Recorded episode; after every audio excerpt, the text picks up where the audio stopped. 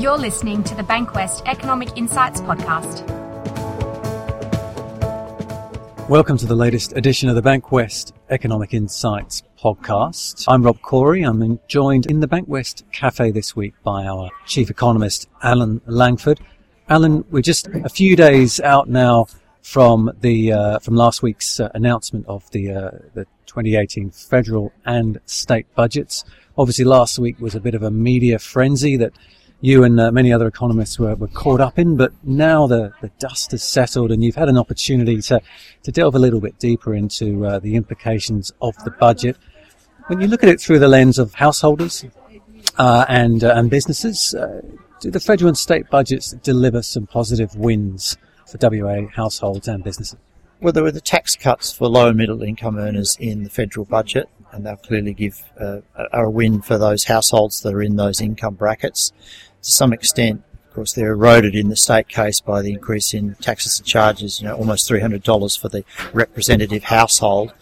And of course, not all those representative households will get the tax cut if they don't fall in with those, into those uh, income brackets. And there was no increase in Newstart, for instance, so a tax cut isn't going to help uh, people on Newstart allowance, etc., etc. So uh, a bit of this and a bit of that. There were no new taxes uh, on businesses, for instance. Uh, so certainly the business community were pleased with that at both the federal and, and state level. So there's a, a, bit of a little bit of something for a lot of people, but uh, it's you know it's not a it's not a big bang. They weren't neither of them were big bang budgets by any means. Did the uh, much mooted corporate tax cuts play out as you expected? Well, yes, and that's still got some way to go in, in the Parliament, of course. So it seems that perhaps there's there's not a lot of action there. And one of the things particularly that was uh, really came out in the federal budget was they're really looking at the the so-called growth dividend. That's the economic growth dividend to fund those personal tax cuts. Uh, and also they've abandoned, uh, before, even before the budget, they abandoned the increase in the Medicare levy to fund the NDIS, saying that, at least in the current year, uh, because of the robust economy in eastern Australia, there's enough tax receipts to fund that, but whether that's going forward is another matter. The uh, state budget was uh, that was handed down on Thursday was perhaps cruelly derided by the media as a, a boring budget. Uh, but when you reflect on the, the state and federal budgets, were there any surprises, anything that stood out for you that you weren't expecting to see? Yes, I think the treasurer wore the boring uh, tag as, as a badge of honour anyway, so that's fine. But oh, look, the big surprise for me, I guess, was just how optimistic both of them are, but particularly the federal one in terms of wages growth. Uh, there is no evidence of wages growth picking up. Uh, it's, it's, still stuck at two percent, uh, a little bit less in WA, in fact, but nationally two percent, and they've got it to up to uh, three to three and a half percent by the end of the forward estimates. That's a big call in the face of still you know, lots of pressure on, on uh, wages, you know, wage earners, you know, still uncertainty about the about jobs prospects, notwithstanding pretty good employment growth nationally. Uh, but a lot of that is, of course, part-time and low low paid jobs. So that's the big one. And of course, if you don't get the wages growth, you probably won't get the household consumption growth. And that's 55% of the national economy and 45% of WA's economy. So it is the bread and butter of the economy. I imagine when you look back over your 30 years of covering budgets, though, you've tended to see uh, many governments use perhaps overly optimistic forecasts. Uh, certainly not the first. Uh, would all 30 of them have been that? Probably, Rob. Uh, this one, you know, this federal one right out there, and, and the state one pretty some pretty significant uh, growth assumptions, and, and the state level very heavily dependent on the exchange rate because Australia's leading export state is always going to do better when the exchange rate is low, and it's uh, there's a $76 million a year sensitivity of the state budget to every one cent change in the Australian dollar, as there is a $76 million a year sensitivity to the iron ore price. So both of those things are, are you know, they're right sort of at my at the optimistic end of what I would have uh, thought was a realistic base case expectation. I'm not saying that there isn't some upside potential to the iron ore price and hopefully some downside potential to the exchange rate, but uh, very sensitive to both. So quite a bit has to go right for the state budget assumptions, economic assumptions to come through. But not impossible.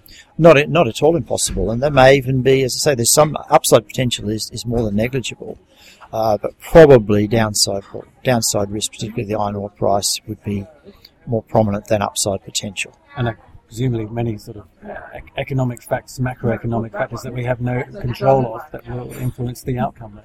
Well, exactly. The exchange rate chief among them. Uh, we have some influence, ironically, have some influence on the iron ore price because we're far and away, WA is far and away the biggest producer in the world. So the more we produce, the the, the less likely it is that the price will go up. But uh, the exchange rate, what happens in global share markets and things like that, they're, they're not even Donald Trump can, can control them, even if he like to think he did. Now you've had a bit of time now to review the um, the infrastructure top-ups that have been uh, announced by the federal government to support uh, uh, and help stimulate uh, growth in the WA economy. That was uh, something you've been calling for for, for quite some time. Were you were you pleased with the the, the, raft of top-up measures that were announced, and, and, and will they deliver those shovel-ready jobs that you've been calling for? Well, the infrastructure top-ups that I'm now calling the consolation prize for genuine GST reform. But uh, let's not look, look, a gift horse in the mouth. Uh, even though it's only half a gift horse, because we're now up to 50, all of 50 cents in the dollar. But yes, look, they were good, they were good projects. A lot of them are not particularly $2.8 billion of road funding. None of that's actually allocated in the state budget yet, because most of them have to have their business cases done. Now, some of those will clearly get done uh, fairly soon. In terms of Metronet, that's obviously a big one. Now, the Morley to Ellenbrook line is a few years away yet, but there's about $300 million of work allocated in uh, financial year 19, that's year ending June 30, 2019, for the Yanchep extension and the Thornlie to Cockburn uh, spur, if you like. Uh, and that, that's, that's good. That's, you know, I'd, I'd classify that as shovel ready. You must also remember that the airport, Forrestfield, Forrestfield Airport link is already happening. It's just it's happening underground and nobody notices that. And that is part of Metronet. And the biggest spend on that is next financial year. So there's quite a bit. I'd like to see a lot more. I'd like to see, for instance, the Bunbury Outer Ring Road, the Bindoon Bypass, and the extension of the Mitchell Freeway out to Romeo Road fast track, but it'll depend on how that goes with the, uh, with the business cases. Uh, and, you know, with the federal election around about a year away, it's probably not the final story on that anyway. So if they want to sling a bit more our way for genuine shovel ready, like, for instance, some, some work on Great Eastern Highway where it's crying out for it, uh, we wouldn't look that gift horse in the mouth either. So even though we've had the announcements um, around the infrastructure top-up, certainly probably sounds of it, not the last announcement we're going to see in relation to when these projects are going to get underway. Oh no, definitely not. They may some of them may get up even in the mid-year review in December, or certainly in the next budget. So just because they're not in the, the forward estimates out to financial year 22, doesn't mean they won't be put in there. I'm sure they'll be put in there as quickly as they can once those business cases go through. And they'll probably be announced by both state and federal government a second time. It'll look like doubling up. But anyway, we, will take the money uh, when we can. And of course, um, the uh, the Productivity Commission has, has, has, provided its report to the Treasurer on uh, on GST distribution. Uh, the Treasurer is obviously at uh, liberty to release that as he sees fit in the in the coming weeks. But that's uh, another uh, fascinating chapter in the unfolding saga of GST ahead of us. Well, it certainly is. He has until August to release it because it's a certain number of sitting days, and that's the way it works. And there's not a lot of those who, the winter break in there. Uh, probably won't go before all those by-elections come up, but I'd like to think that it's well before August that we see that and see the government's uh, response to that because that's really important. As I say, the infrastructure top-ups are, are, the, are the next best thing, but they're no substitute for uh, solid and substantial reform of the GST allocation. Well, Alan, thanks very much for joining us in the Bankwest Cafe today. That's all we've got time for today, but join us again soon for our next Bankwest Economic Insights podcast.